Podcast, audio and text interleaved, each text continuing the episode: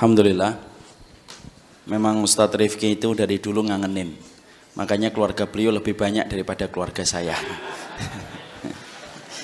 Dan saya tadi mikir ketika pertama kali datang Wah panggungnya. Ini kajian tablik akbar Tapi panggungnya mengingatkan saya tentang pernikahan Alhamdulillah yang ikut maju bersama saya Ustadz Rifki dan tidak seorang akhwat Kalau seorang akhwat nanti bubar yang ada di Jakarta Alhamdulillah Assalamualaikum warahmatullahi wabarakatuh. Innal hamdalillah wassalatu wassalamu ala Rasulillah wa ala alihi wa sahbihi wa man tabi'ahum bi ihsan ila yaumil qiyamah. Kaum muslimin dan kaum muslimat, para pengurus dan Bapak perwakilan dari DPRD yang tidak saya mampu sebutkan satu persatu. Alhamdulillah tentunya kita senantiasa bersyukur kepada Allah atas nikmat yang Allah berikan kepada kita yang tidak terhingga Allah itu sempurna di dalam namanya, Allah sempurna di dalam zatnya dan Allah sempurna di dalam sifat dan perbuatannya. Kenikmatan yang Allah berikan kepada kita tidak terhingga sebagaimana samudra yang tidak memiliki tepi, sebagaimana lautan yang tidak memiliki garis pantai. Saking banyaknya kenikmatan yang Allah berikan kepada kita. Walaupun seringnya kita mengganti kenikmatan itu dengan kemaksiatan. Berapa banyak di antara kita diberikan kenikmatan pagi, tapi kita bermaksiat di waktu duha. Diberikan kenikmatan siang, tetapi kita bermaksiat di waktu sore. Tapi walaupun kita sering melakukan dan membalas setiap kenikmatan dengan kemaksiatan, Allah tidak pernah berhenti mengalirkan kenikmatan kepada kita untuk menegaskan tidak ada keberuntungan yang paling besar ketika kecuali ketika kita telah memiliki Allah sebagai Rabb yang kita sembah. Makanya orang yang beriman adalah mereka yang tidak pernah kehabisan alasan untuk bersyukur kepada Allah pada setiap kondisi dan setiap keadaan. Sebagaimana Rasulullah, beliau tidak pernah kehabisan alasan untuk bersyukur kepada Allah. Kalau beliau mendapati keadaan yang menyenangkan, ucapan dikirnya Nabi, Alhamdulillahi binikmatihi tatimmus salihah. Segala puji bagi Allah dengan kenikmatannya sempurna amal salih. Itu dikirnya Nabi kalau mendapati keadaan yang menyenangkan. Tetapi kalau Nabi mendapati keadaan yang tidak menyenangkan dan menyedihkan, maka beliau tetap bertahmid dan tetap bersyukur. Cuma ucapan dikirnya sedikit berubah. Beliau mengucapkan Alhamdulillah ala kulli halin. Segala puji bagi Allah dalam setiap kondisi. Di situlah Nabi memberikan contoh dan teladan untuk kita. Orang yang beriman itu tidak pernah kehabisan alasan, tidak pernah kehabisan materi untuk bersyukur kepada Allah apa pun kondisinya karena nikmatnya Allah itu bagaikan samudra, adapun ujian yang Allah berikan itu hanyalah seujung kuku. Janganlah apa yang menjadi seujung kuku menghilangkan samudra kenikmatan yang Allah berikan kepada kita. Bukan bahagia yang menjadikan kita bersyukur, tapi bersyukurlah pasti kita akan dibahagiakan oleh Allah hidup di dunia dan di akhirat. Kalau ada seorang ustadz, bukan ustadz, murid, tidak murid, ngaji ataupun tidak ngaji, kok dia tidak merasakan kebahagiaan, maka inti permasalahannya cuma satu dia kurang bersyukur terhadap apa yang Allah bagi pada kehidupan mereka. Semoga setiap ilmu yang kita kaji setiap nasihat yang kita dapatkan dari Allah dan Rasulnya semakin menjadikan kita bersyukur setiap waktunya dan setiap saatnya. Kepada Allah kita bersyukur dan kepadanya kita menggantungkan segala urusan kehidupan kita. Alhamdulillah inilah salah satu wilayah yang namanya sesuai dengan makanan favorit saya. Ya. Saya dan bapak saya itu suka pari dan ternyata saya datang ke pari Kediri. Saya tadi malam sempat ngobrol dengan ikhwan yang ngantar saya. Kenapa ya dinamakan pari? Karena mereka banyak merasakan kepahitan hidup, Ustaz. Tapi ketika saya lihat wajahnya ini bukan wajah pari, ini wajah-wajah madu kelihatannya. Tapi alhamdulillah saya pada kesempatan hari ini akhirnya datang. Ini yang kedua ya Ustadz ya. Yang kedua saya datang. Yang pertama kita datang pada masjid yang lainnya waktu duha dan waktu siang dan alhamdulillah kesempatan hari ini kita datangnya waktu pagi. Semoga Allah memberkahi semuanya dan masya Allah memang jadwalnya sebenarnya saya tidak bisa datang ke satu kota itu dua tahun sampai beberapa kali. Tapi antum melihat wajahnya Ustadz Rifki, masya Allah penuh dengan cinta yang membara. Makanya akhirnya di sini setahun sudah dua kali, setahun yang lalu sudah datang dan hari ini datang lagi. Bahkan saya sempat kaget ketika beliau WA saya pada id nanti ke Kediri siap ya Syekh. Saya bilang, loh emang dapat jadwal Ustaz? Dapat katanya beliau dari bagian jadwal. Memang Masya Allah. Jagonya ngelobi itu memang beliau Masya Allah. Kelihatannya harus banyak belajar dari beliau saya. Semoga Allah memberkahi beliau dan keluarga-keluarga beliau insya Allah. Kita pada kesempatan hari ini akan menyampaikan sebuah tema yang kiranya semoga bermanfaat untuk kita semuanya.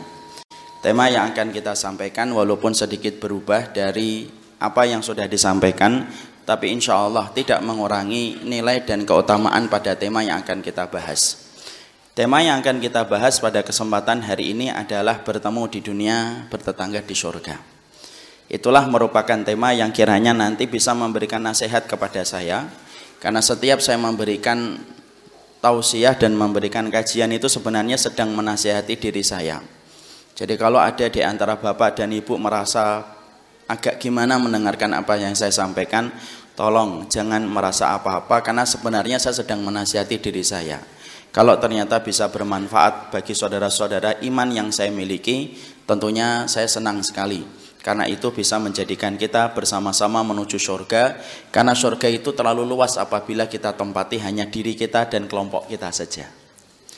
Inilah yang menjadikan kita harus paham bahwasanya dalam penghambaan kita kepada Allah dan kehidupan iman kita kepada Allah kita ini tidak bisa menjadi pejuang tunggal ketika kita beribadah kepada Allah.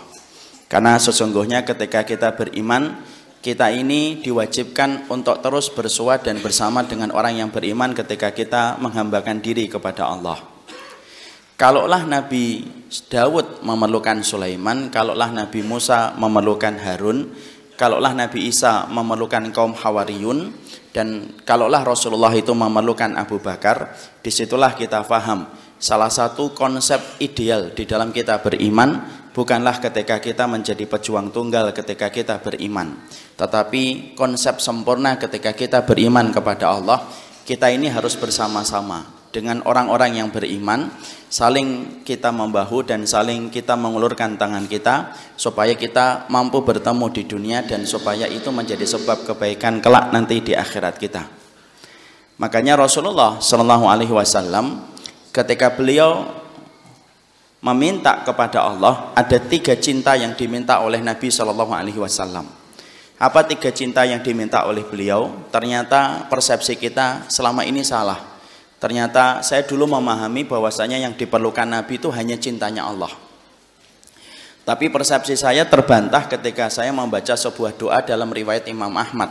Ketika beliau mengatakan dalam salah satu doa yang beliau panjatkan kepada Allah.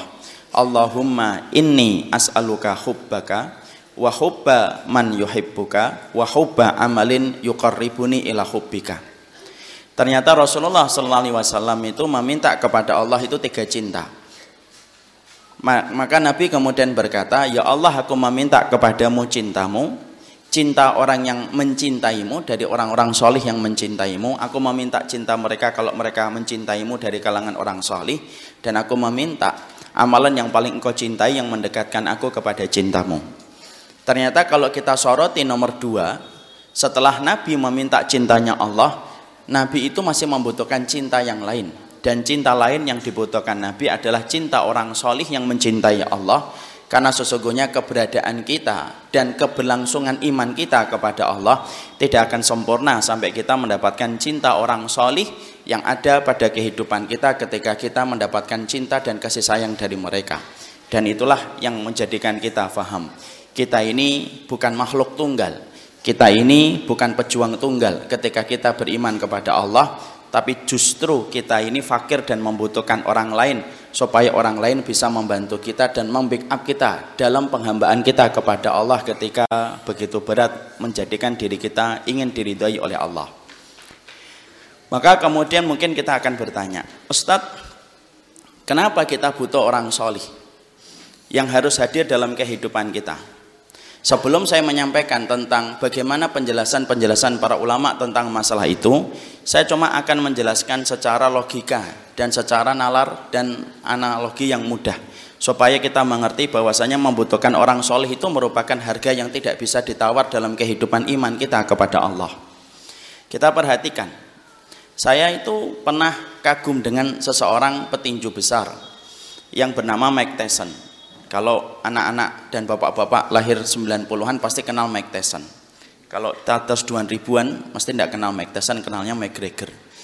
Kalau kemudian kenal Mike Tyson tentunya kita paham Mike Tyson ini pernah didaulat menjadi orang yang paling kuat di atas muka bumi. Setiap pukulannya bisa membuat KO dalam hitungan detik dan hitungan menit bahkan tidak sedikit dalam hitungan satu ronde dia sudah membuat KO banyak lawan-lawannya dan membuat lawannya itu bergidik ketakutan kalau sudah menghadapi Mike Tyson akhirnya satu persatu juara-juara yang sudah ada sebelum Mike Tyson itu bertanding mereka tumbang satu persatu oleh Mike Tyson dulu ketika saya Mike Tyson itu jaya saya masih SD Pak. Dan saya tidak tahu bahwasanya ternyata yang membuat Mike Tyson begitu kuat di atas ring itu ternyata tidak sendirian Ternyata ada seorang pelatih yang dimiliki oleh seorang Mike Tyson. Pelatih itu bernama Di Amato. Dan ketika saya sudah besar, saya tertarik untuk melihat Di Amato ini siapa? Kok sampai dipercaya oleh Mike Tyson menjadi pelatihnya? Ketika saya buka di Google, saya menjumpai ternyata Di Amato itu bukan orang yang lebih besar daripada Mike Tyson, bukan orang yang lebih kuat daripada Mike Tyson, tapi ternyata Di Amato itu orang tua, sepuh, kemudian sudah ringkih, jalannya agak bungkuk, alisnya sudah beruban.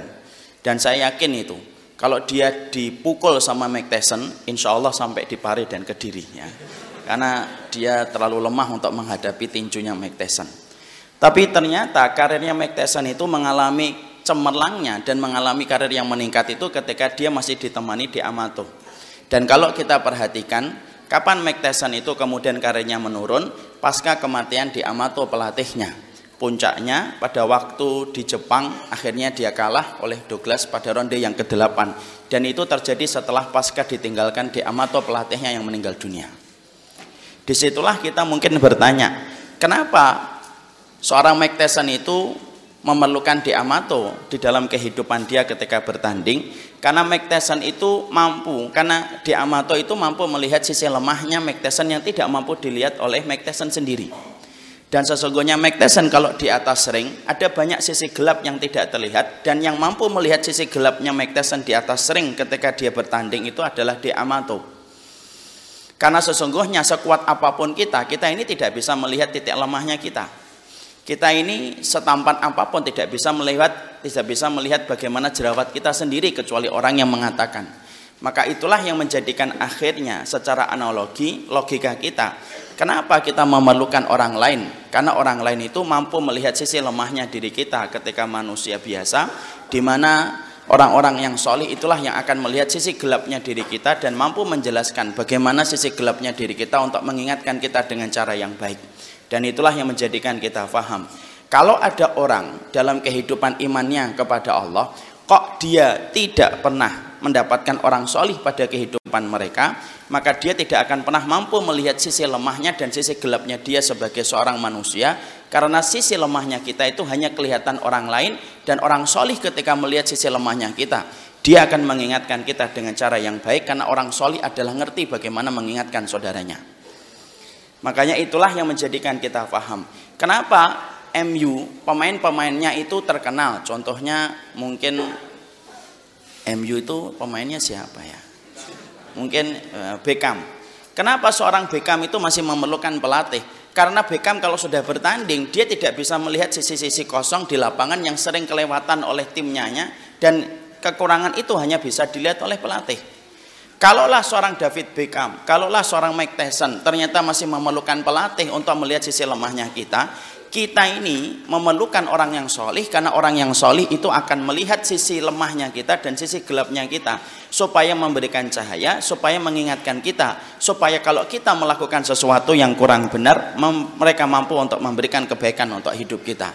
Dan itulah yang menjadikan kita mengerti ternyata sesungguhnya iman itu tidak menjadikan kita pejuang tunggal. Kalaulah iman itu memberikan kesempatan kita untuk menjadi pejuang tunggal seorang diri tanpa memerlukan orang lain, Rasulullah tidak perlu ditemani Abu Bakar. Rasulullah tidak temani, tidak, tidak perlu ditemani dengan Umar. Seorang Musa tidak perlu ditemani Harun. Seorang Ibrahim tidak perlu ditemani oleh Ismail. Tapi kenapa orang solih selalu ada partnernya dan tandemnya dalam kehidupan iman mereka sampai setingkat Musa perlu Harun untuk menunjukkan kepada kita Sesungguhnya ajaran ini bukan mengajarkan kita untuk seorang diri berjalan menuju kepada Allah, tapi sesungguhnya agama ini mengajarkan kita ulurkan tanganmu supaya kamu bersama dengan orang solih ketika menuju kepada Allah. Karena orang solih melihat apa yang kurang dalam sisi kehidupan kita yang tidak dilihat oleh diri kita sendiri. Makanya itulah yang menjadikan akhirnya kita mulai mengerti. Adapun penjelasan dalilnya, kenapa kita perlu orang solih Ustaz? Ada setidaknya tiga alasan untuk menjadikan kita paham kenapa kita harus bertemu dengan orang-orang yang beriman dan harus selalu siap berkomitmen untuk menjadikan diri kita bersaudara dengan orang yang beriman. Karena iman itu mahar terindah untuk menjadikan kita bersaudara. Tapi setelah kita memahami secara secara logika dan analogi bahwasanya kita butuh orang solih, maka kita datangkan dalil karena dalil lebih penting daripada logika. Maka setidaknya para ulama lalu menerangkan ada tiga dalil dan tiga alasan. Kenapa kemudian kita memerlukan orang solih dan kita harus bertemu dengan mereka di dunia supaya bisa menjadi sebab kebaikan kita di akhirat. Para ulama lalu menyebutkan tiga dalil yang disebutkan oleh Nabi dan para ulama terdahulu dari kalangan salafus solih. Yang pertama, yaitu adalah orang-orang solih itu kelak bisa memberikan syafaat pada kehidupan kita di akhirat. Ini sudah sering kita dengarkan. Saya yakin Ustadz Rifki sudah sering sekali menyampaikan tentang ini. Tapi perlunya kita untuk kemudian membahas kembali. Karena sesungguhnya syafaat itu kalau kita faham di dalam akidah sunnah wal jamaah, syafaat itu terbagi menjadi dua. Ada syafaat khasah, ada syafaat amah. Syafaat khasah itu syafaat khusus yang hanya dimiliki oleh Nabi dan hanya diberikan oleh Rasulullah Shallallahu Alaihi Wasallam. Maka itu disebut syafaat khasah. Salah satunya syafaatnya Nabi kepada Abu Talib sampai beliau diringankan di neraka. Ada syafaat yang kedua, syafaat amah. Syafaat amah itu syafaat umum. Syafaat yang didapatkan ketika bukan datang dari Nabi, dari mereka, mereka yang diberikan izin untuk memberikan syafaat. Dan di antara mereka yang diberikan izin oleh Allah untuk memberikan syafaat, yaitu adalah keberadaan teman-teman kita dan sahabat kita yang solih karena ada sebuah hadis dalam riwayat Imam Ahmad yang diterangkan oleh Rasulullah dan saya yakin mungkin hadis ini sudah sering kita dengarkan. Ketika Rasulullah Shallallahu Alaihi Wasallam menceritakan kelak ketika manusia itu sudah berada di surga. Jadi ternyata manusia itu ketika sudah di surga menikmati apa yang mereka dapatkan dari kenikmatan-kenikmatan surga, tiba-tiba mereka teringat memori mereka tentang teman-teman mereka yang dulunya menemani mereka dalam kebaikan di dunia. Mereka kemudian bertanya kepada Allah karena setiap pertanyaan penduduk surga itu nanti yang menjawabnya adalah Allah kalau kita sudah di surga. Maka kemudian mereka itu bertanya. Mereka berkata, "Aina haula yusalluna ma'ana wa yasumuna ma'ana wa ya'maluna ma'ana?" Mereka kemudian bertanya kepada Allah, "Mana teman-teman kami dan sahabat-sahabat kami ya Allah yang dulunya sholat sama kami, yang dulunya puasa sama kami dan dulunya itu beramal soleh sama kami?" Maka kemudian pertanyaan mereka dijawab oleh Allah, haulai finnar. Sesungguhnya teman-teman yang kamu tanyakan itu mereka berada di dalam neraka. Lalu kemudian Allah mendapati orang-orang ini ingin sekali untuk bertemu dengan teman-teman mereka yang ternyata ditakdirkan masuk di dalam neraka. Maka Allah memberikan izin dan memberikan kesempatan bagi mereka untuk memberikan syafaat sembari Allah itu berfirman kepada mereka, "Akhrijuhum mimman kana fi qalbihi misqala dinarin min imanin." Teman-temanmu coba kamu masuk ke neraka. Keluarkan teman-temanmu apabila mereka memiliki iman seberat satu dinar beratnya Masya Allah. Satu dinar itu ringan pak. Tidak ada satu kilo pak. Kalau satu kilo namanya bukan dinar tapi gula ya, itu namanya itu namanya gula kalau dinar itu ringan pak bagi yang punya dinar kan ringan sekali hanya beberapa gram itu. Tidak sampai satu kilo. Lalu kemudian akhirnya penduduk-penduduk surga itu masuk ke dalam neraka dan penduduk surga yang memasuki neraka tidak kebal dibakar oleh api neraka karena begitulah fitrahnya penduduk surga ketika memasuki neraka. Lalu kemudian mereka ketika masuk neraka, mereka mencari teman-teman mereka yang dulunya menemani mereka dalam sholat, yang menemani mereka dalam puasa, dan menemani mereka dalam amal solih. Ya. Kemudian mereka masuk ke neraka. Bagaimana mereka membedakan antara orang yang kekal di dalam neraka dan tidak kekal? Maaf, sesungguhnya penduduk neraka itu ada dua, ahlul khulud sama ahlul baqo. Ada namanya ahlul khulud itu adalah mereka kekal di dalam neraka, dan sifatnya mereka yang kekal di dalam neraka itu sederhana dari ujung rambut sampai ujung jempolnya hangus dibakar oleh api neraka. Itu orang yang kekal di dalam neraka. Dari orang kafir dan orang musyrik dan munafik. Ada orang yang tidak kekal di dalam neraka disebut dengan ahlul muakkad. Mereka itu ditandai sifatnya mereka itu apa? Dari rambut sampai ujung jempol dibakar dengan hangus. Cuma satu yang tidak mampu dibakar, yaitu wajah mereka bercahaya walaupun mereka di dalam neraka. Dan ini merupakan tanda dari bekas sujud mereka ketika di dunia. Jadi kalau kita dapetin ada orang nanti masuk neraka, Pak, kalau dia tidak kekal di dalam neraka dan akhirnya nanti ada kesempatan untuk keluar dari neraka, maka orang yang tidak kekal di dalam neraka itu para malaikat ketika mengeluarkan mereka dengan orang yang tidak dikeluarkan oleh malaikat dari neraka itu apa? Dari wajah mereka yang tetap bercahaya walaupun mereka di dalam neraka. Jadi cahayanya itu bukan karena alat kosmetik, tetapi karena sujud yang dilakukan ketika di dunia. Jadi tidak usah, oh saya ingin bercahaya di neraka Ustaz. Lah tidak usah. Ya. Karena kemudian itu tidak bukan untuk didoa dan kemudian menip kayak gitu. Akhirnya kemudian penduduk surga itu masuk ke dalam neraka. Kemudian dilihat satu persatu teman yang pernah mereka jumpai di dalam sholat. Yang disampaikan dalam hadis itu Pak. Aina haula yusalluna ma'ana wa yasumuna wa ya'maluna ma'ana.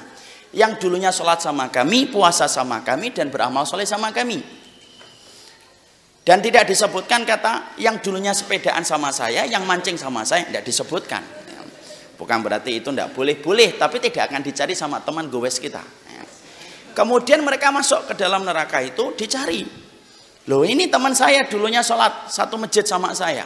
Walaupun kalau sholat di masjid itu kalau saya salam dia pasti berdiri lagi karena dia masbuk dan terlambat.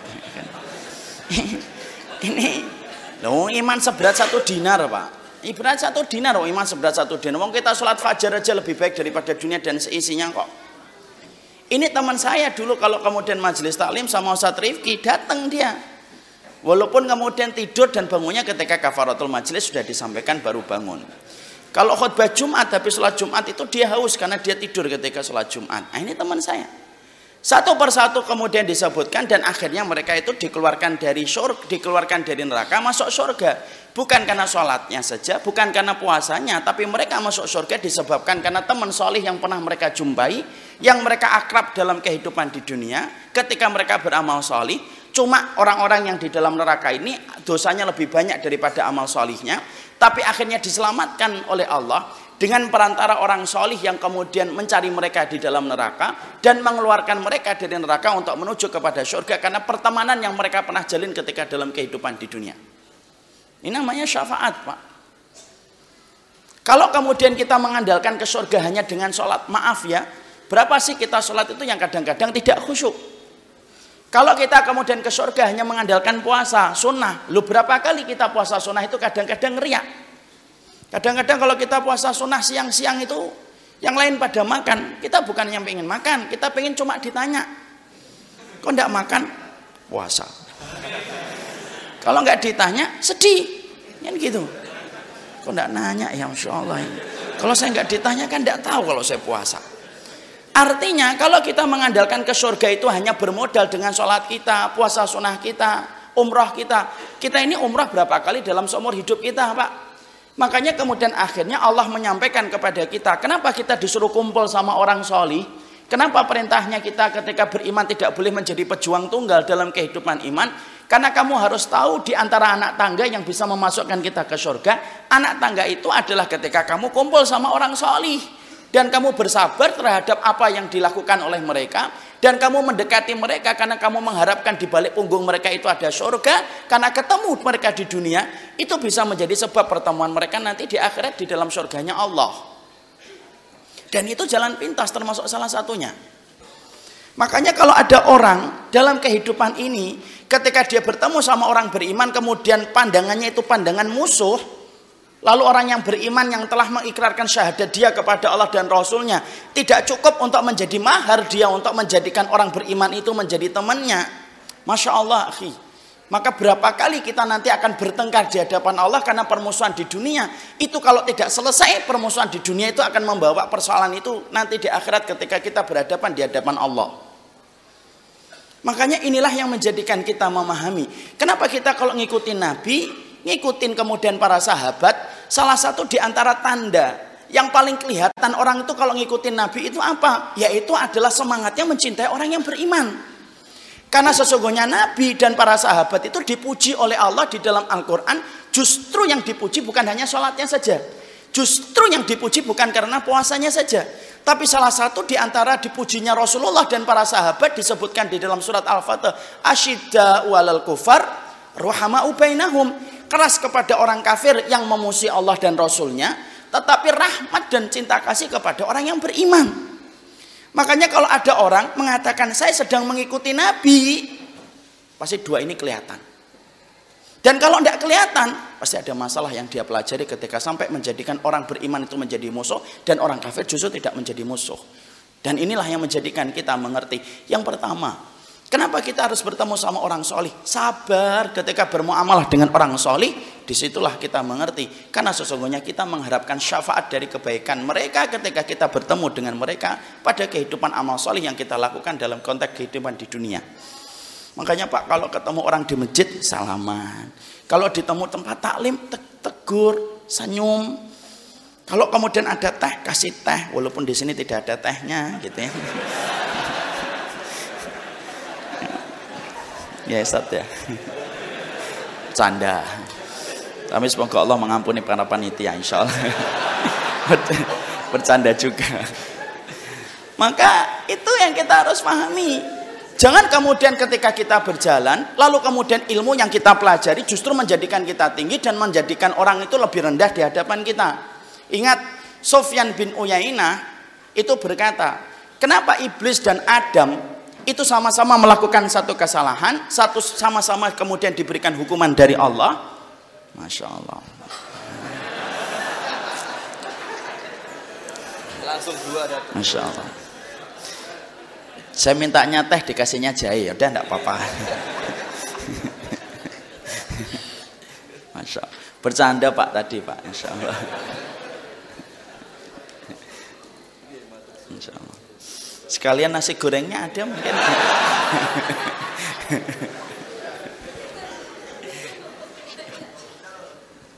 Insya Allah, semoga Allah memberkahi para panitia yang susah payah. Memasukkan mereka ke surganya Allah. Memberkahi setiap keluarga mereka, Masya Allah. Sampai mana tadi lupa kan saya. Sampai tehnya nyebutnya gitu banget. Santai aja pak. Jadi itulah yang menjadikan akhirnya kita memahami kenapa iblis dan Adam itu sama-sama melakukan satu kesalahan, sama-sama diusir dari surga. Iblis tidak mau sujud kepada Adam, kemudian Adam itu memakan buah yang diharamkan oleh Allah. Iblis diturunkan di atas air sampai membangun kerajaannya di atas air wakana arsyu alal dalam riwayat Muslim dan kemudian Adam diturunkan dalam satu riwayat diturunkan di daerah India tapi yang unik sama-sama melakukan satu kesalahan, sama-sama diusir dari surga. Kenapa Allah membimbing Nabi Adam untuk kemudian bertobat dan Allah kembalikan Nabi Adam kelak menjadi penghuni surga kembali, tetapi Allah membiarkan iblis maka Sofyan bin Uyainah salah satu ulama mengatakan karena sesungguhnya Nabi Adam ketika melakukan satu kesalahan langsung menjadikan dirinya itu merasa rendah di hadapan Allah, tawaduknya tumbuh ketika melakukan kesalahan itu, rasa rendah diri dan rendah hati itulah yang menjadikan Allah itu merahmati Nabi Adam dan membimbing Nabi Adam sampai bertaubat. Tapi kenapa Allah tidak membimbing iblis ketika juga melakukan satu kesalahan? Karena iblis ketika diturunkan dari surga bukan perasaan rendah hati yang dimiliki, tetapi justru semakin sombong ketika dia bangga menjadikan Adam itu keluar dari surga. Itulah yang menjadikan Allah itu tidak ada hajat dan tidak ada butuh untuk membimbing iblis dan Allah biarkan iblis itu tersesat sampai hari kiamat. Makanya maaf Pak, kalau ilmu yang kita pelajari, siapa pun itu, Riyadus Solihin kitabnya, Bulughul Maram kitabnya, kemudian Ibnu Qudamah, kemudian misalkan Minhajul Qasidin, apa pun kitabmu yang kamu pelajari dari para ulama dulu, tapi menjadikan dirimu menjadi sombong dengan apa yang kamu pelajari, sampai kamu merendahkan orang yang beriman, pertanyaan saya, emang kamu yakin orang yang kamu rendahkan itu kemudian masuk neraka dan kamu yakin dirimu itu akan masuk surga? Tidak mungkin Pak, kita juga tidak ngerti. Makanya sampai Imam Ibnu Qayyim lalu berkata, bahwasanya orang yang sombong itu ada tiga macam jenisnya tapi yang paling sombong itu nomor tiga. Yang paling tercela itu nomor tiga. Sombong yang pertama ada orang yang sombong dengan hartanya. Walaupun tercela, tapi setidaknya itu ringan. Setidaknya itu lebih baik daripada yang ketiga. Karena orang yang sombong dengan hartanya, hartanya kelihatan. Mobilnya 3 miliar. Rumahnya 6 miliar. Setiap makan 3 juta satu porsinya. Wartegnya itu piringnya pakai emas, misal. Walaupun sombongnya itu tercela, tapi setidaknya orang itu masya Allah hartanya. Ada yang kedua, sombong dengan jabatannya. Orang yang sombong dengan jabatannya itu tercela, tapi setidaknya jabatan yang dia sombongkan, masya Allah, itu setidaknya wajar. Wong memang jabatannya tinggi dan diincar banyak orang kok. Tapi yang paling parah kata Imam Ibnu Qayyim itu yang ketiga, sombong dengan ilmunya. Apa yang disombongkan dengan ilmu dan ibadahnya? Ilmunya belum tentu paling benar di sisi Allah. Yang kedua, ilmunya belum tentu menjadikan ilmu itu, amal itu menjadikan diterima oleh Allah. Karena tidak setiap amal itu dicatat oleh malaikat rokib. Orang yang nanam padi belum tentu panen, orang yang merintis bisnis belum tentu sukses. Orang yang beramal belum tentu diterima oleh Allah. Lalu terus yang disombongkan apanya? Makanya kalau ngaji kita benar Pak dan anak yakin insya Allah ini khusnudon sama Ustaz Rifki. Ustaz Rifki itu ngajarin bahwasanya kalau kita ngaji ngikutin Nabi itu bukan menjadikan kita itu dadanya tegak di atas orang yang beriman. Tapi justru kemudian ketika kita ngaji Riyadus Solihin, Bulughul Maram, Minhajul Qasidin dan semua kitab yang diwariskan oleh para ulama terdahulu itu menjadikan kita tawaduk. Kenapa? Karena kalau kita melihat orang beriman itu kacamatanya itu kacamata saudara maka rasa untuk bersaudara lebih besar daripada rasa untuk memusuhi. Dan itu yang menjadikan kita akhirnya faham. Agama ini bukan dibangun atas permusuhan di antara orang yang beriman. Agama ini dibangun atas permusuhan kepada orang-orang yang memusuhi Allah dan Rasulnya. Dan itu sudah cukup terlalu besar untuk kita berikan porsi permusuhan itu. Dan itu yang pertama. Yang kedua alasannya, kenapa kemudian kita membutuhkan orang yang beriman dalam kehidupan kita? Karena sesungguhnya orang yang beriman itu Pak, sesungguhnya nanti kalau saya menutup mata meninggal dunia, Bapak meninggal dunia, keberadaan orang solih yang betul-betul menjadi teman kita, itu kalau mereka mensolati kita, ketika kita meninggal dunia, Rasulullah memberikan kabar gembira. Ketika Nabi mengatakan man mata, fayusali alihi arbauna rojulan la yusyrikuna billah. Kalau ada orang yang meninggal dunia, kemudian disolati sama 40 orang yang solih, tidak pernah berbuat syirik kepada Allah, kecuali dia akan mendapatkan syafaatnya langsung dari 40 orang solih yang mensolati dia ketika dia telah meninggal dunia. Salah satu riwayat mengatakan dia akan diringankan adab kuburnya kalau disolati sampai 40 orang yang solih. Masya Allah. Dicek handphonenya, ada nggak 40 orang solih yang kita miliki.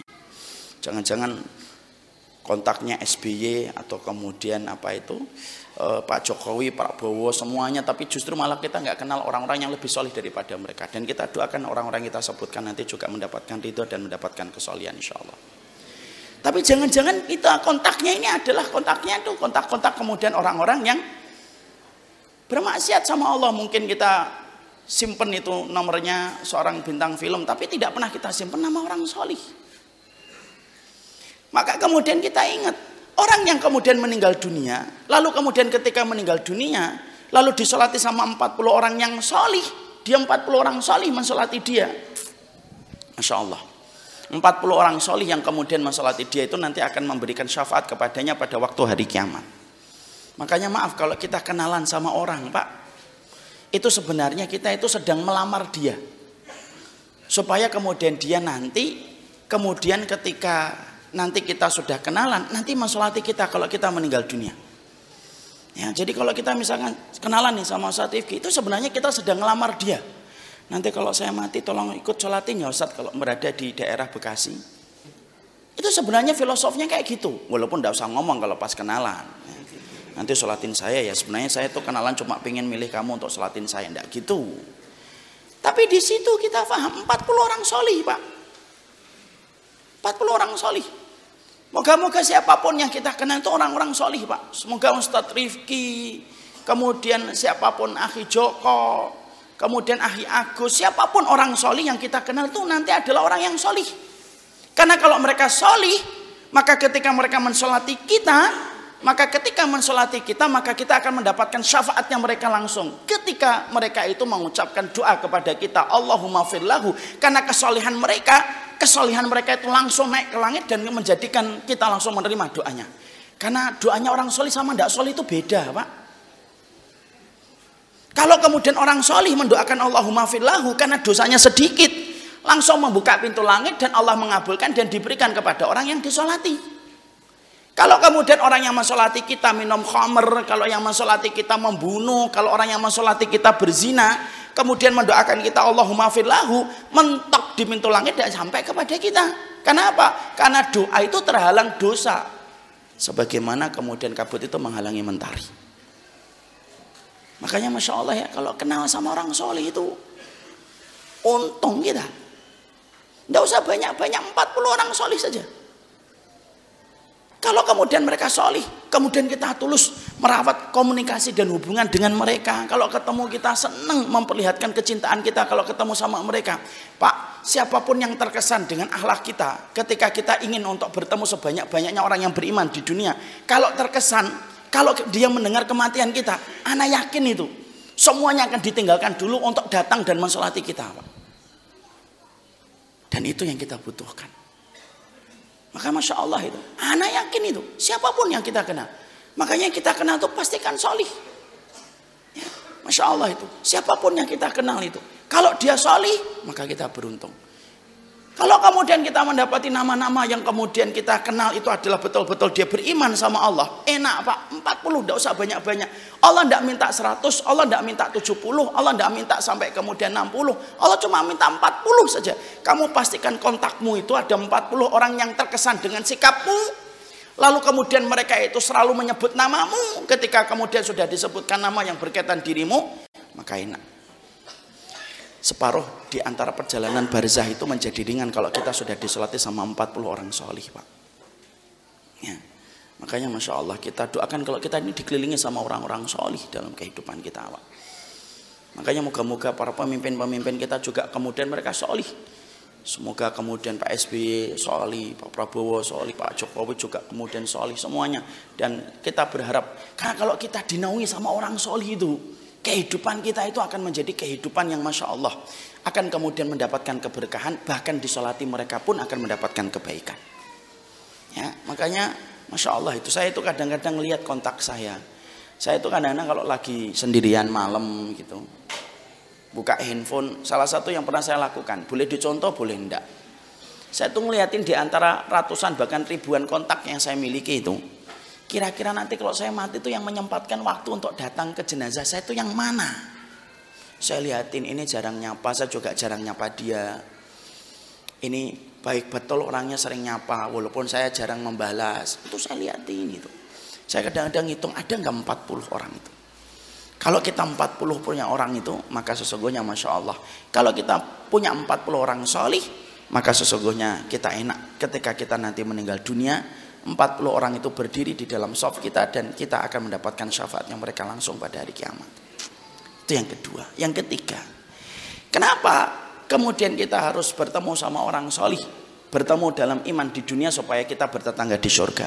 Yang ketiga, karena sesungguhnya ketika kita kemudian berteman sama orang yang beriman di dunia itu, karena orang yang beriman itu energi kebaikannya itu nular, Pak. Makanya perkataan dari Fudel bin ya salah satu ulama, nadrul mu'min ilal mu'min yajlul qalba. Orang mukmin kalau melihat orang mukmin itu mencerahkan hatinya dan membersihkan hatinya. Makanya orang yang beriman kalau kemudian bertemu dengan orang beriman itu membersihkan hati. Saya ketemu Ustaz Rifki langsung belajar. Wah saya kurang banyak nih dengan beliau ini. Masya Allah. Di kota yang Masya Allah ini tidak terlalu besar, tidak sebagaimana Bekasi dan Jakarta, Pak. Tapi beliau, masya Allah, dikenal baik oleh orang-orang yang saya temui sebelum saya bertemu dengan beliau. Akhirnya ketemu itu memberikan pelajaran. Makanya betul kata Fudail bin Iyad, nadrul mukmin ilal mukmin itu nyajulul qalba. Ketemunya orang mukmin dengan orang mukmin itu mencerahkan hati, Pak. Karena apa? Sinar iman yang dimiliki orang yang beriman itu sinarnya nembus kepada hati dan sinar itu mampu membersihkan dekil dan kotor pada hati kita, Pak. Makanya tidak ada kan orang yang sedang bersama orang solih mikirnya itu dosa, tidak ada. Kita ngobrol yang kita pikir amal. Kapan kalau kita ketemu orang solih? Kecuali kalau kita sudah pulang kepada komunitas kita, mungkin sudah mikir lagi dosa. Tapi ketika kita kumpul sama orang solih, orang solih itu memberikan kebaikan, karena sinar kebaikan mereka itu akan mengangkat harkat kita juga dalam kehidupan dunia ini dan akhirat kelak. Makanya kisah yang sering diulang-ulang para ustadz itu apa? Anjing yang menemani ashabul kahfi aja, anjingnya menjadi terhormat. Bahkan anjingnya disebutkan oleh Allah di dalam Al-Quran. Padahal anjing hanya menemani ashabul kahfi ketika dia mereka menyelamatkan diri dan masuk ke dalam gua. Lo anjingnya disebut dalam Quran, Pak. Padahal cuma anjing, A N J I N G. Tapi karena dia bertemu sama orang solih, berkumpul sama orang solih, majikannya itu adalah orang-orang solih, maka anjing itu pun terangkat kehormatannya. Dan di situlah kita paham, walaupun kita bukan orang solih, tapi konsep hidup kita ini kalau sudah kita datang ilmu, yang kita cari itu saudara Pak. Yang kita cari bukan musuh. Karena sesungguhnya saya khawatir. Kalau ilmu ini tidak kita sikapi dengan benar, justru yang akan terjadi adalah semangat kita nyari musuh itu lebih banyak dan lebih besar daripada semangat kita nyari saudara. Agama ini dibangun atas cinta kasih kepada orang yang beriman.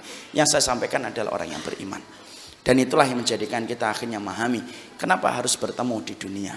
Karena sesungguhnya tiga alasannya. Satu, karena sesungguhnya mereka kita butuhkan syafaatnya kelak pada waktu hari kiamat.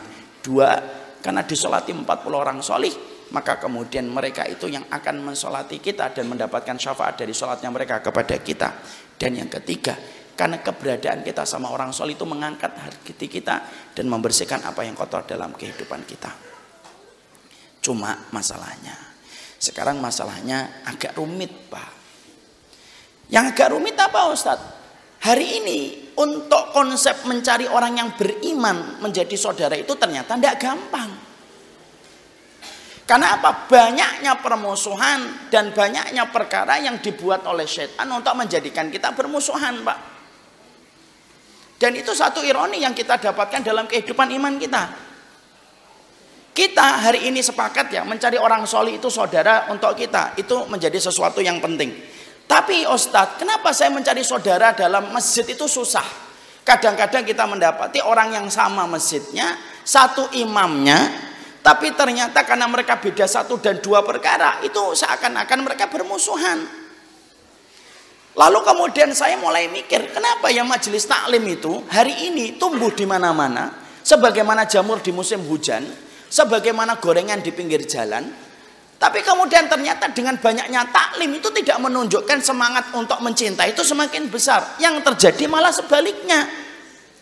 Ketika banyak taklim itu diselenggarakan, banyak kajian itu diselenggarakan, ternyata semangatnya itu bukan untuk mencari teman dalam kehidupan iman kita, tapi semangatnya malah sebaliknya, mencari musuh. Ketika kita sama-sama beriman.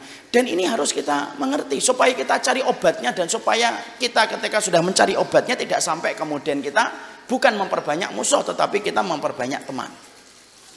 Makanya saya kemudian wanti-wanti, kalau kita ingin bertemu di dunia, bertetangga di surga, dan ketika proses taklim kita ini benar, saya wanti-wanti ada tiga sikap yang kita harus lakukan ketika kita taklim supaya betul-betul yang kita dapatkan itu adalah teman dan yang kita dapatkan bukan musuh walaupun kita sudah sering ikut kajian. Jadi kalau bapak-bapak sudah ikut kajian ahad pagi, ini kajiannya saya tadi baca Masya Allah banyak betul ya. Kemudian belum lagi khotib-khotibnya luar biasa Pak.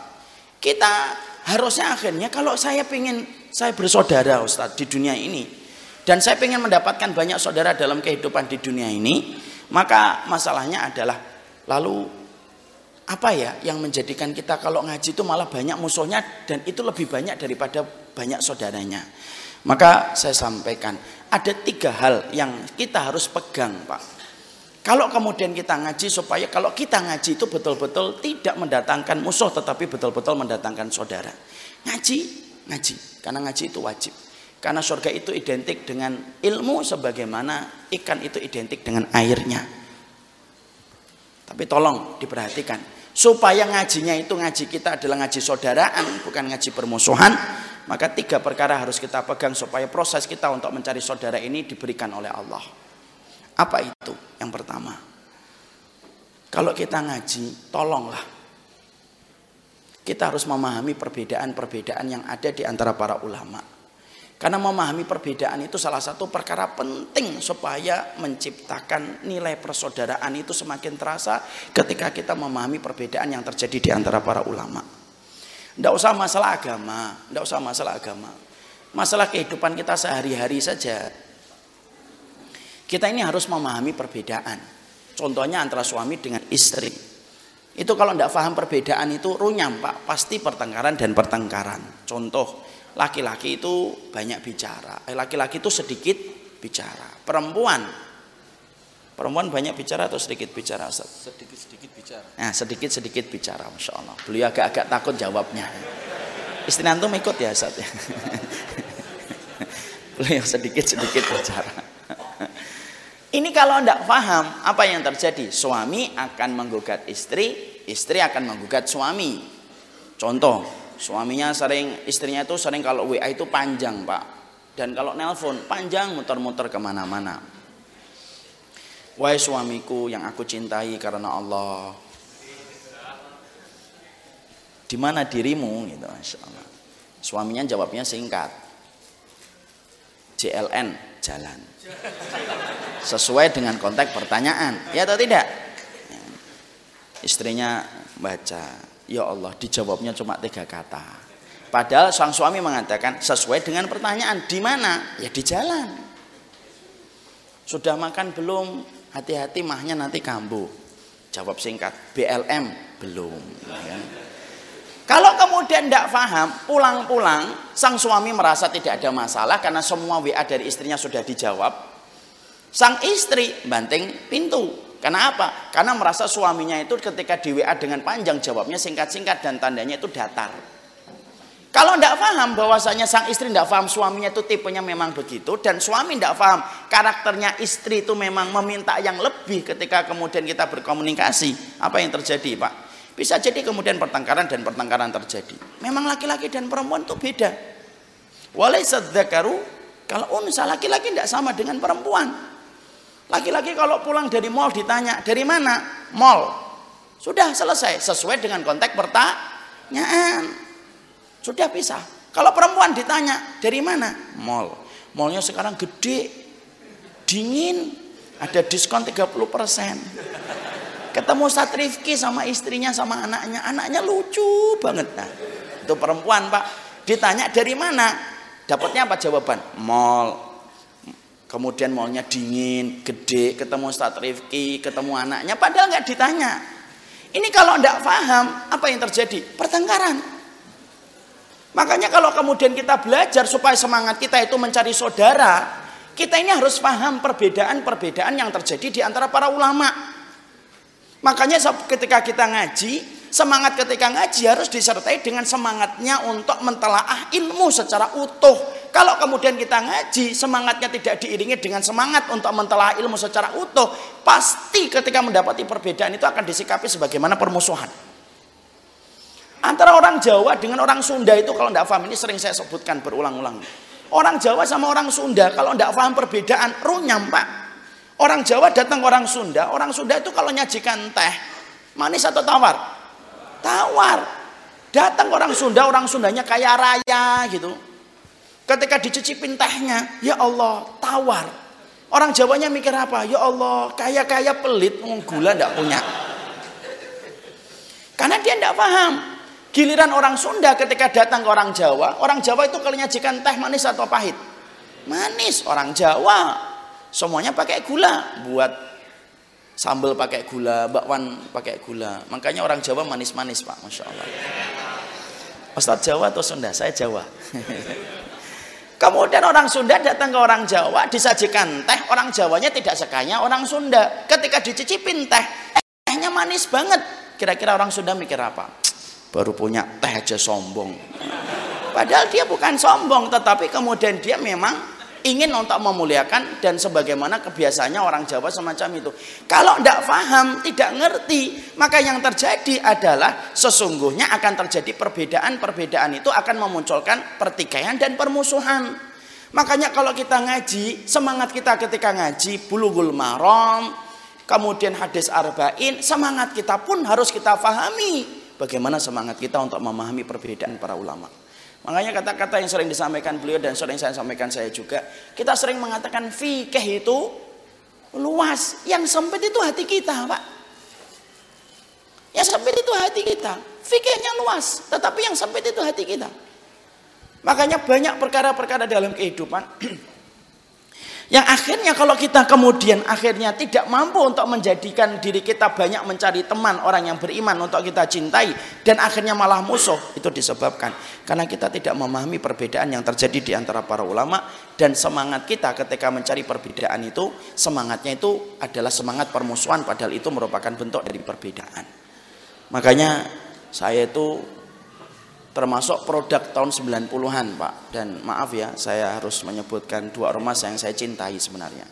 Saya ini ketika tahun 90-an itu saat itu friksi antara Muhammadiyah dan NU itu masih kuat banget Pak. Alhamdulillah sekarang sudah mencair. Tapi saya pernah merasakan betul bagaimana pahitnya dulu ketika masih kecil Pak. Kita ini sering tanya sama teman-teman kita kalau kemudian kita itu di SD itu. Kamu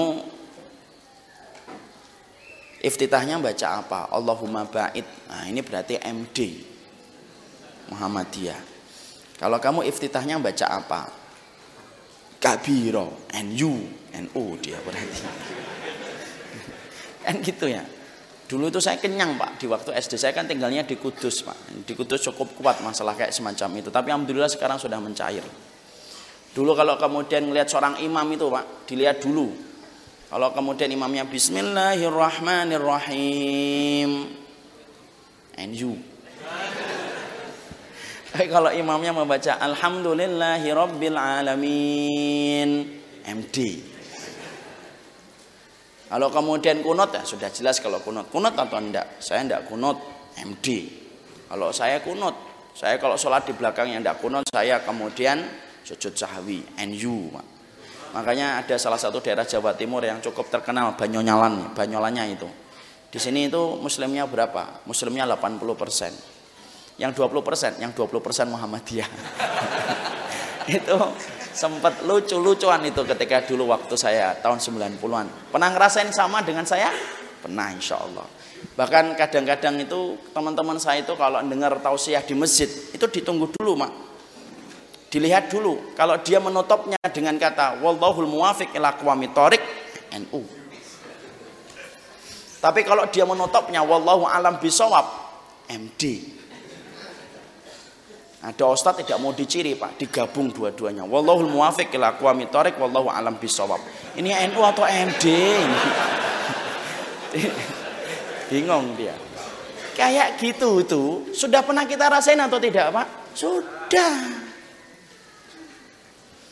Loh kok kemudian hari ini itu antara saudara kita di Muhammadiyah dan saudara-saudara kita di NU sudah mulai mencair, sudah mulai akrab kembali. Loh muncul lagi permusuhan dalam bentuk yang lain tapi semangatnya sama.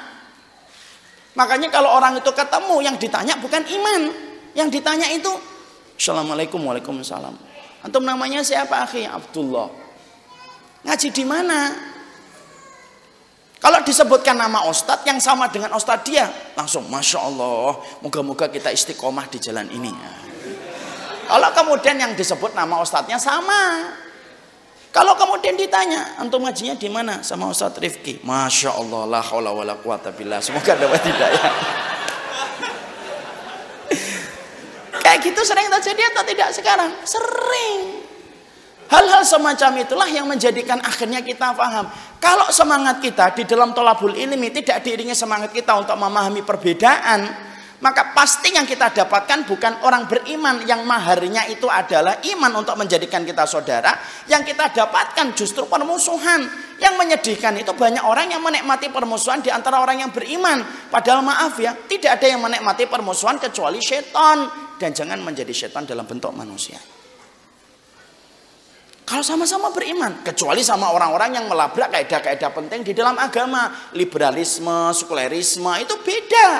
Harus kita sikapi dengan ketegasan. Yang saya sampaikan adalah dalam lingkup alusunah wal jamaah. Dan itu ternyata kita mendapati. Kalau kemudian semangatnya kita adalah untuk kemudian tidak memahami perbedaan, maka yang terjadi itu pasti kita akan mendapatkan musuh lebih banyak daripada daripada kemudian teman-teman kita. Makanya maaf saya sering membuat ilustrasi ini nanti juga saya sampaikan nanti di jam jam 9 ya. Saya tuh membuat ilustrasinya gini. Anak-anak kita Pak bisa jadi sering ngobrol Pak. Anak-anak kita mungkin akan berkata, bapakmu tuh ngajinya di sono. Bapak saya ngajinya di sana. Bapakmu ngajinya sama ustadz itu. Kalau bapak saya ngajinya sama ustadz itu. Tapi mereka kalau ketemu di jalan, tidak pernah tegur sapa yang satu banting muka ke kanan, yang satu banting muka ke kiri. Terus anak kita pada ngobrol, sudah nanti kalau kita gede, ndak usah ngaji. Supaya kita tidak perlu bermusuhan. Walaupun ini baru ilustrasi, kemungkinan bisa terjadi atau tidak bisa terjadi? Bisa. Dan akhirnya semangat kita untuk menyatukan orang yang beriman, memaklumi kalau ada yang masih salah, memaklumi kalau masih ada yang kurang benar, sabar, cara mengingatkannya dengan cara-cara Nabi ketika mengingatkan saudaranya ketika jatuh dalam kesalahan. Semangatnya itu mencintai bukan semangatnya memusuhi ketika memberikan nasihat. Anak yakin, Pak, kalau kemudian semangatnya kita semacam itu, maka kita akan memiliki banyak saudara orang yang beriman. Dan maaf ya, jangan suka ngeremehin orang. Bisa jadi ada orang yang kita remehkan dengan amal yang dia perbuat, tapi bisa jadi dialah yang lebih dulu memasuki surga daripada kita yang masih terseok-seok di belakang ketika mempertanggungjawabkan amal kita. Dan itu yang kita harus mengerti. Saya beberapa waktu yang lalu, saya pernah melihat di tayangan YouTube, saya pernah lihat YouTube besar. Ada seorang kiai di Jakarta Barat itu. Cara dia berpakaian, cara kemudian dia dipanggilnya kiai beda dengan kulturnya saya sering memanggilnya guru itu ustadz. Tapi ketika dia khutbah itu meninggal dunia. Saya itu ketika ngeliat YouTube itu neteskan air mata pak, kemudian mikirnya satu pak. Kenapa Allah wafatkan orang-orang yang kadang-kadang frekuensi ilmunya itu tidak sama dengan saya 100%. Tapi Allah wafatkan mereka khusnul khatimah. Mati ketika khutbah itu husnul khatimah. Di situlah saya akhirnya mengerti. Ternyata ada banyak orang yang terkadang kita pandang itu kayak neraka, tapi justru dia penduduk surga di hadapan Allah Subhanahu wa taala.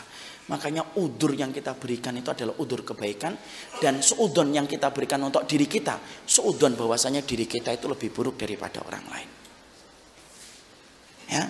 Ayo Pak, jangan sampai Perbedaan ini menjadi alat yang ditunggangi sama orang-orang kafir, Pak. Yang memusuhi Allah dan Rasulnya. Dan menjadikan akhirnya kita kemudian menikmati permusuhan, Pak. Kaum Padri di Sumatera Barat dengan kaum adat itu pernah bertengkar hebat Pak puluhan tahun, Pak. Tapi siapa yang ambil untung? Belanda. Sampai Hindia Belanda itu mengalahkan mereka secara cepat setelah mereka itu letih bertengkar sesama mereka, Pak. Padahal kalau kita lihat kaum Padiri dengan kaum adat sama-sama beriman. Cuma karena yang satunya masih melakukan kemaksiatan, yang melakukan kemaksiatan kemudian tidak sabar diingatkan sama saudaranya, yang sudah baik tidak sabar menghadapi saudaranya yang masih masih masih maksiat. Bertengkar dalam kaum Padiri dengan kaum adat. Sampai akhirnya ketika mereka sudah lelah, baru India, kemudian baru kemudian Belanda datang dan mengubrak-ngabrik kemudian Sumatera Barat. Dan cukuplah sejarah itu menjadi pelajaran untuk kita. Makanya fahami perbedaan para ulama karena para ulama itu memiliki perbedaan-perbedaan dalam kehidupan mereka. Saya ingatkan, Pak. Ya, bagaimana para ulama itu memahami perbedaan. Imam Syafi'i itu kalau ditanya gimana hukumnya orang yang meninggalkan sholat. Beliau berkata, orang yang meninggalkan sholat itu ketika malas, maka dia tidak disebut kafir, tapi dia pelaku dosa besar. Kapan dia menjadi kafir? Kalau dia memiliki sifat juhud, juhud itu menolak sifat kewajiban sholat itu. Beda dengan Imam Ahmad, Pak. Imam Ahmad itu mengatakan, mantarokas sholah. Barang siapa yang meninggalkan sholat juhud dan aukaslanan, fahuwa kafir. Beda dengan Imam Ahmad, muridnya sendiri.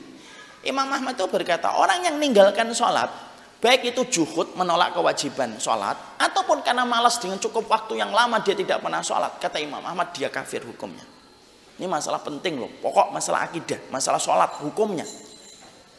Tapi perhatikan Imam Ahmad berkata 40 tahun saya kemudian berdoa setelah aku mendoakan orang tuaku maka yang aku selalu doakan itu adalah guruku yaitu Syafi'i Imam Syafi'i berkata kalau sudah nyebut nama murid yang disebut pertama kali yang diingat oleh Imam Syafi'i itu adalah Imam Ahmad itu indahnya para ulama ketika memahami perbedaan makanya semangatnya para sahabat itu memaklumi perbedaan pak yang tidak dimaklumi para sahabat itu pertikaian dan permusuhan dan itu yang kita harus pahami yang pertama difahami perbedaan para ulama Ustadz memang perbedaan para ulama itu banyak, banyak betul.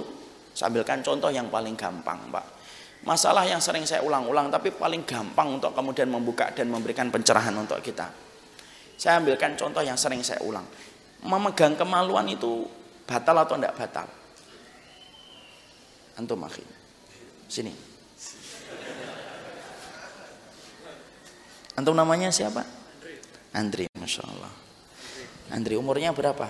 18. 18 tahun Masya Allah 18 tahun sudah rajin mengaji kita doakan Pak semoga dia dalam kebaikan Insya Allah belum nikah ya ya belum nampak belum ada rona-rona kebahagiaan di wajahnya karena jalannya masih begini-begini karena tulang rusuknya belum ketemu. Ya. cepat-cepat nikah ya sebelum tulang rusuk antum dipatok sama ayam jago. Belum selesai sekolah ya nggak apa-apa. Andre memegang kemaluan itu batal atau tidak batal? Kalau menurut saya perlu istikharah dulu mau istikharah memegang kemaluan batal atau tidak batal? Uh, kalau tanpa nafsu enggak batal. Enggak saya tanya batal atau tidak batal? Coba jawab. Batal atau tidak? Enggak. Enggak batal. Nah, beliau mengatakan tidak batal. Beriman sama Rasul kan? Ya. Rasulullah bersabda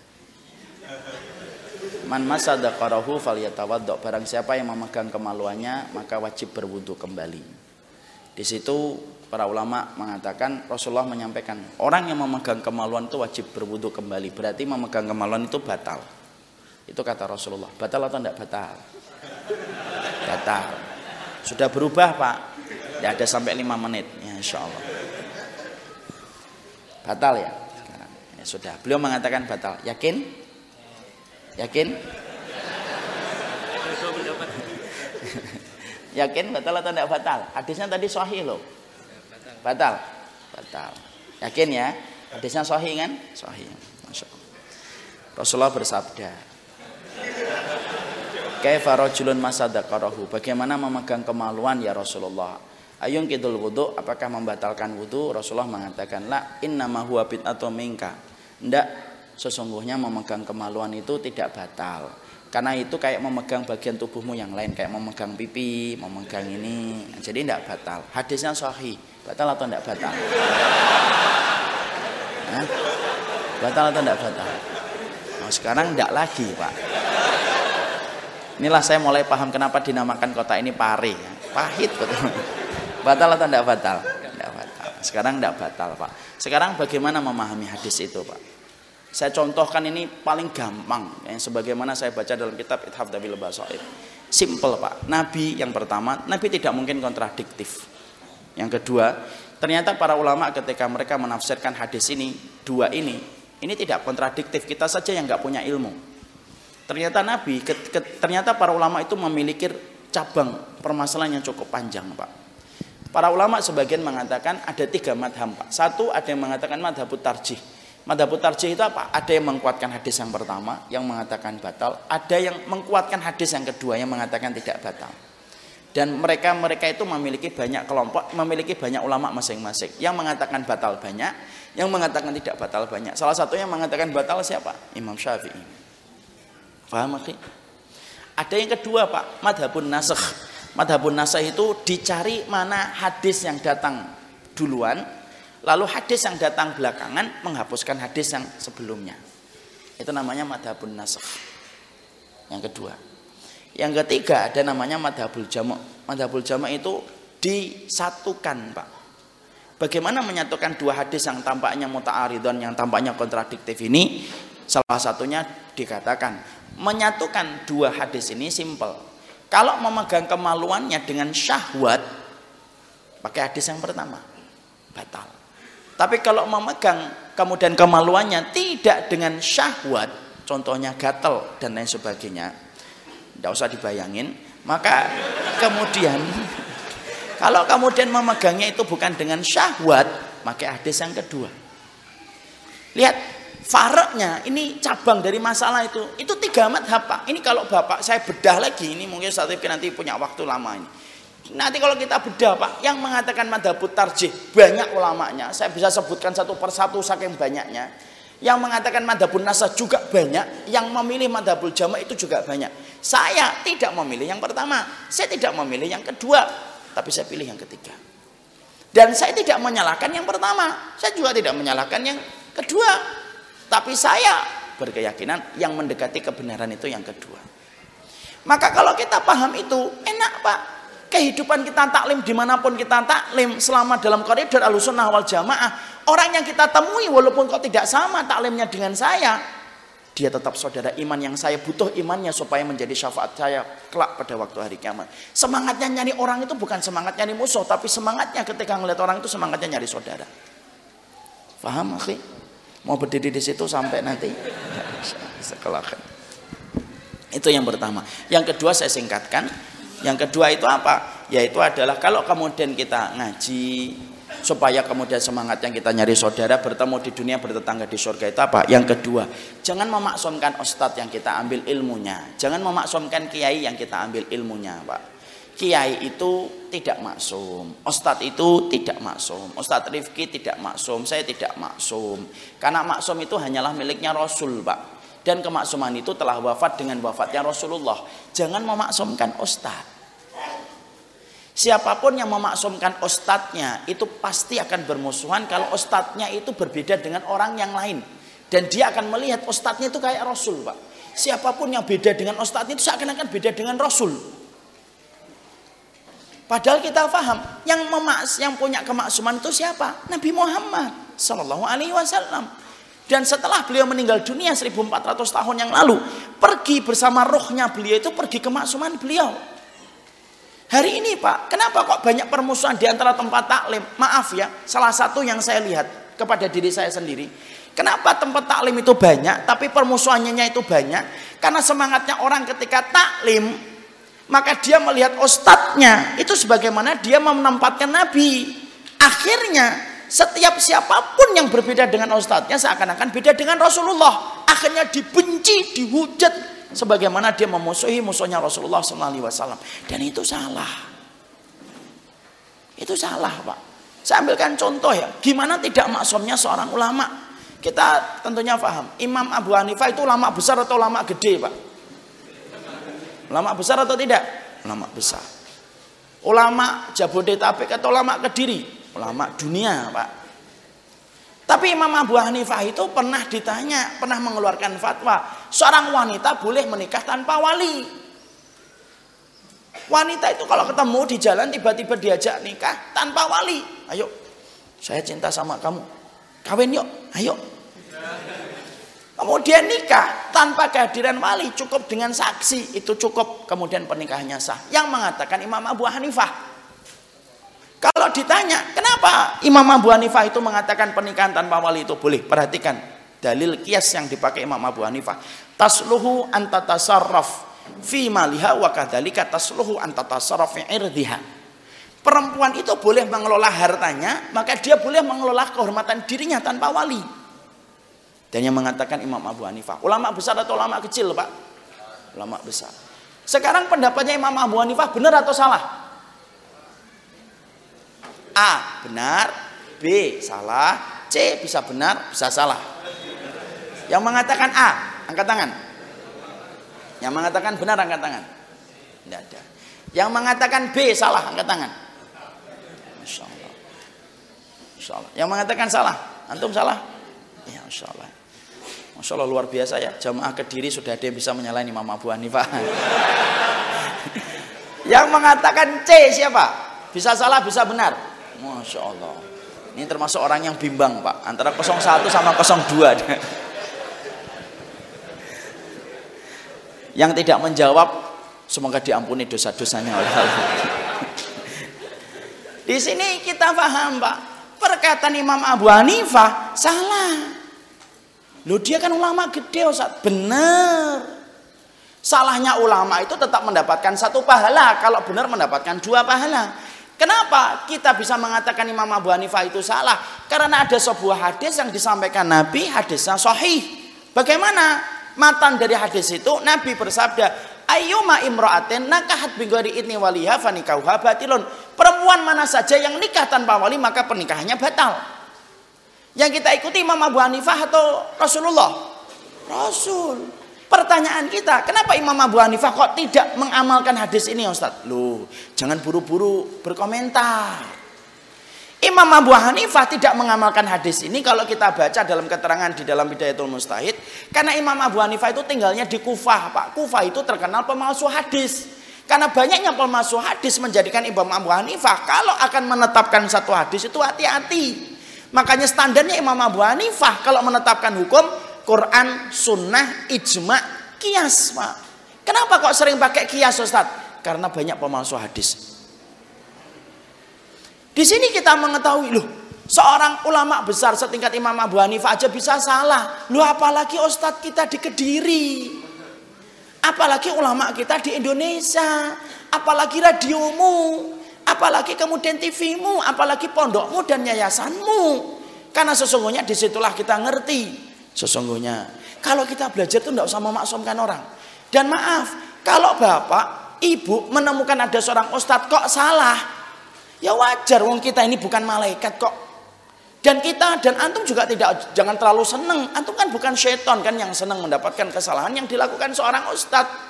Karena itu wajar. Makanya kalau kita akhirnya memahami, kalau kita proses taklimnya tidak menjadikan kita memaksumkan kelompok kita, pasti akan mudah bersaudara. Tapi kalau kemudian dia sudah memaksumkan ustadznya kelompoknya pasti susah bersaudara Pak. Makanya kita sering lihat kan akhirnya apa? Sering buang muka. Saya ingatkan ya, orang yang sering buang muka ketika ketemu saudaranya, nanti ketemunya sama orang yang sering nyari muka. Nah, itu sudah ketemu itu. Karena dia sering buang muka akhirnya ketemu sama orang yang nyari muka. Dan itu yang kedua. Dan yang ketiga yang terakhir kalau kita taklim tentunya dengan akhlak yang baik dan di antara bentuk akhlak itu kita menghormati yang ada di antara orang yang beriman. Inilah yang ingin saya sampaikan. Berarti saya cuma pengen nyampaikan bertemu di dunia bertetangga di surga itu masya Allah pak. Itu bukan jargon yang saya buat hanya untuk gagah-gagahan. Itu sebenarnya doa saya. Karena saya tahu betul amal saya ini kurang. Dan saya itu senang ketemu sama orang-orang solih gitu. Dan termasuk orang yang saya cintai karena Allah itu beliau Ustaz Rifki ya. Maka Masya Allah, kenapa kok saya itu pengen nyari saudara pak? Lelah pak, saya itu bermusuhan orang. Terus terang ya, dulu 6 tahun, 7 tahun lalu itu hobi saya itu kayak gitu. Suka bantain orang pak. Bahkan ketika kuliah itu kalau ada pendapat kok kemudian tidak sama, saya siapkan tulisan panjang pak. Di email saya kemudian saya kirim itu. Hobi saya kayak gitu. Sampai kemudian akhirnya saya menjadi relawan kemanusiaan, pernah melihat bagaimana perihnya menjadi pengungsi, Surya ketika ada di Turki membuat saya tersadar. Agama ini tuh tidak bisa menang dengan kita sendiri tapi harus bareng-bareng bersama orang yang beriman. Dan kita motonya itu orang beriman tuh nyari saudara. Ada orang kok motonya itu nyari musuh gitu. Orang pak kalau sudah sibuk nyari musuh orang yang beriman akhirnya apa? Orang kafir yang memusuhi Allah dan Rasulnya itu tidak akan pernah mereka bahas. Tidak akan pernah mereka bahas. Yang dibahas itu siapa orang-orang beriman kapan salah, kapan tergelincir, kapan kepleset itu yang akan dicari terus dan semoga kita tidak termasuk yang semacam itu mari kita berdoa mari kita kemudian berharap mari kita menguntai keinginan kita Pak bertemu di dunia bertetangga di surga semoga nanti kita saling mencari ketika kita di akhirat jangan ngomong nanti colong sari saya Ustadz Ya Bapak di mana? Kalau saya di neraka, tidak boleh. Itu sudah berdoa. Yang benar itu ayo kita saling mencari. Semoga kita nanti saling mencari. Kalau saya masih punya aib, masih punya kekurangan, maafkan aib saya, maafkan kekurangan saya. Sebagaimana bapak dan ibu kalau punya aib dan kekurangan, pinginnya juga dimaafkan. Ajaran Nabi itu menjadikan kita mengetahui mahar termahal untuk menjadikan kita saudara itu iman, Pak. Makanya sering saya ketemu para ustadz-ustadz yang mungkin agak berbeda dengan saya dalam beberapa hal. contoh saya dengan Ustadz Somad, contoh saya dengan Ustadz Tadi, contoh saya dengan Ustadz Felix. Apakah semua 100% saya sama dengan beliau-beliau? Enggak, Pak. Coba lihat saya, Pak. Dengan Ustadz Somad gaya pakainya sudah beda. Saya dengan Ustadz Hanan Antaki sudah beda, Pak. Ustadz Hanan pakai topi, pakai kuplo. Kalau saya nyentuh beliau, enggak bisa, Pak. Kalau saya nyontoh beliau dikiranya saya anak STM nanti kan. Wah, anak STM mana? Itu sudah kemudian ini. Ketika tidak sama, bukan berarti kita tidak bisa jadi saudara kan? Apa yang menurut kita kemudian lemah pendapat mereka, ya saya sampaikan sebagaimana mereka juga ngingetin saya. Dan kalau kita saling mengingatkan, Pak, tidak perlu di publik, Pak. Kita sering telepon-teleponan, saling menyampaikan apa yang menurut kita kemudian harus disampaikan. Tapi di situlah saya paham. Mungkin kita tidak sepakat. Saya sering ngomong ini ke Ustaz Somad. Mungkin kita sering tidak sepakat dalam beberapa hal Ustaz. Tapi kita sepakat satu perkara. Kita ini saling bersaudara karena Allah Subhanahu wa taala. Sembari nanti kalau sudah bersaudara mengingatkan pelan-pelan kepada saudara kita. Semoga Allah menjadikan orang yang di sini itu hatinya hati mencinta bukan hati memusuhi. Kalau kita sudah mencintai Pak, banyak pekerjaan besar PR-nya umat Islam itu akan selesai satu persatu ketika kita saling mencintai. Semoga Allah memberikan keberkahan kepada kita, memberkahan kepada para ustadz-ustadz yang setia dan tulus telah mengajar Bapak dan Ibu keluarga semuanya dan semoga kita selalu diberikan keberkahan insya Allah. Allah alam bisawab saya serahkan kepada Ustaz Rifki. Ya. Saya bawa oleh-oleh dua Ustaz. Yang satu yang untuk suruh maju. Oh boleh. Kemudian ya, kemudian nanti saya akan memberikan hadiah ini. Insya Allah hadiah ini uh, mewakili dari rasa cintanya saya walaupun tidak banyak. Uh, semoga bermanfaat insya Allah. Yang pertama saya kasihkan kepada Akhi Ardi. Nah, Masya Allah. Naik Akhi. Foto ini ya jelas ya.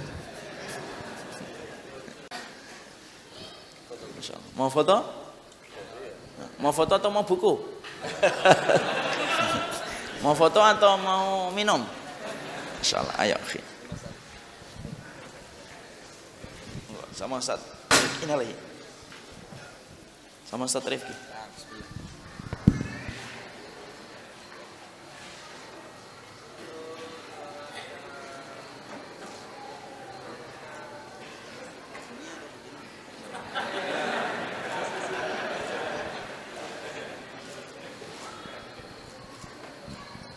Jazakumullah.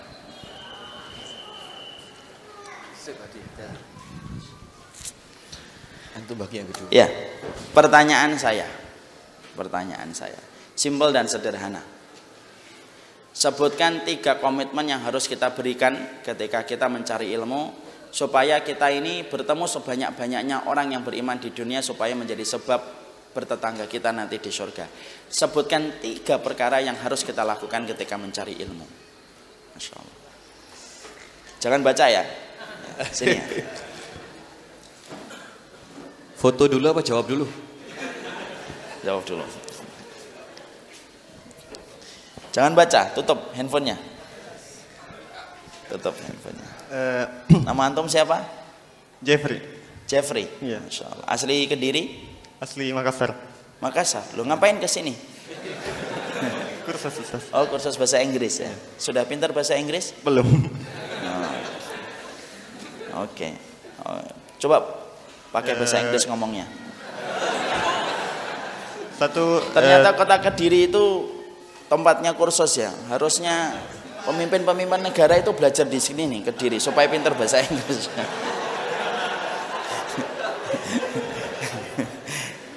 Oh, pakai bahasa Inggris bisa nggak? Oke, Masya Allah. Antum sudah berapa lama belajar bahasa Inggris? seminggu. Oh, baru seminggu. Tapi kalau what's your name tahu ya? Tahu. Masya Allah. Fadal akhi Jeffrey. Apa yang pertama? Komitmen yang harusnya kita lakukan supaya kita bertemu sebanyak-banyaknya orang beriman dan supaya bisa menjadi sebab bertetangga di surga. Memahami perbedaan, Memahami perbedaan. tidak memaksumkan Ustaz. Tidak memaksumkan ustadznya. Memaksumkan itu artinya apa? Eh, apa ya? Menganggap Ustaznya paling benar, Ya. Yang ketiga, akhlak yang baik. akhlak yang baik itu contohnya gimana? Ya, menyapa teman taklim. Menyapa teman taklim, menyapa akhwat gitu ya.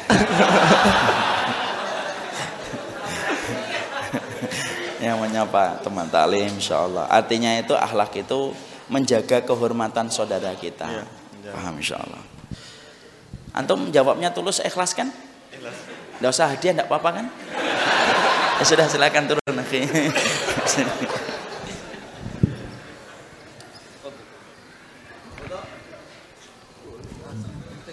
umur antum berapa?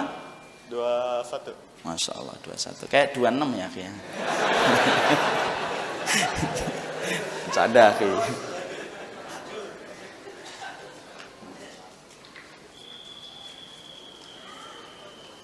Masya Allah, Masya Allah.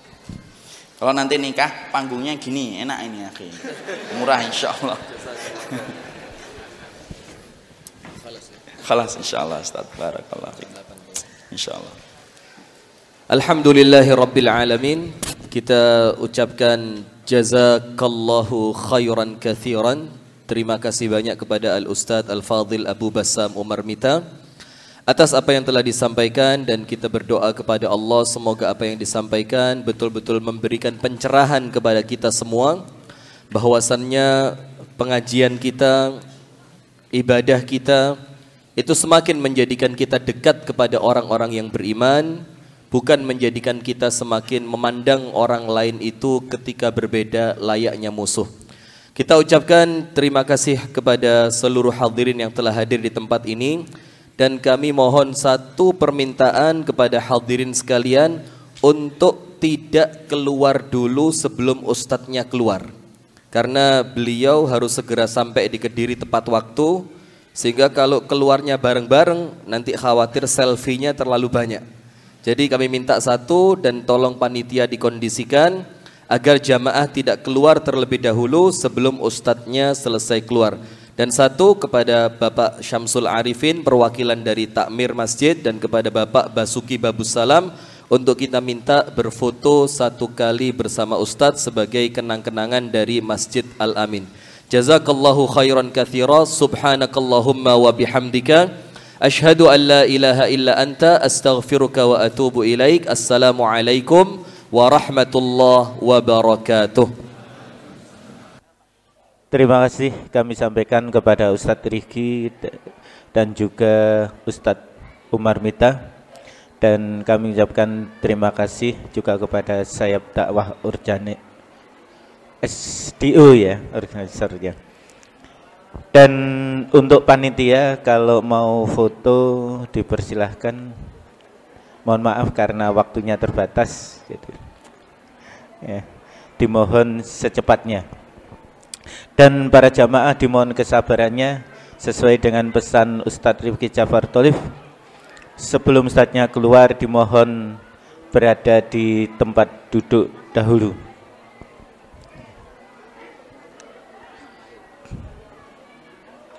Bapak Ibu yang dirahmati Allah, untuk kajian akad pagi as-sakinah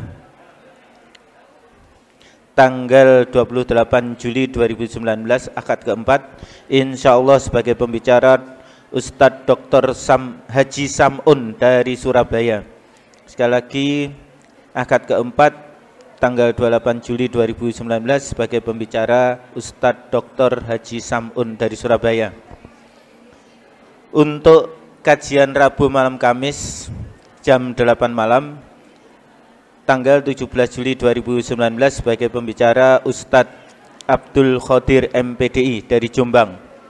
Dan khotib sholat Jumat tanggal 19 Juli 2019 Ustadz Ganang Edi Widodo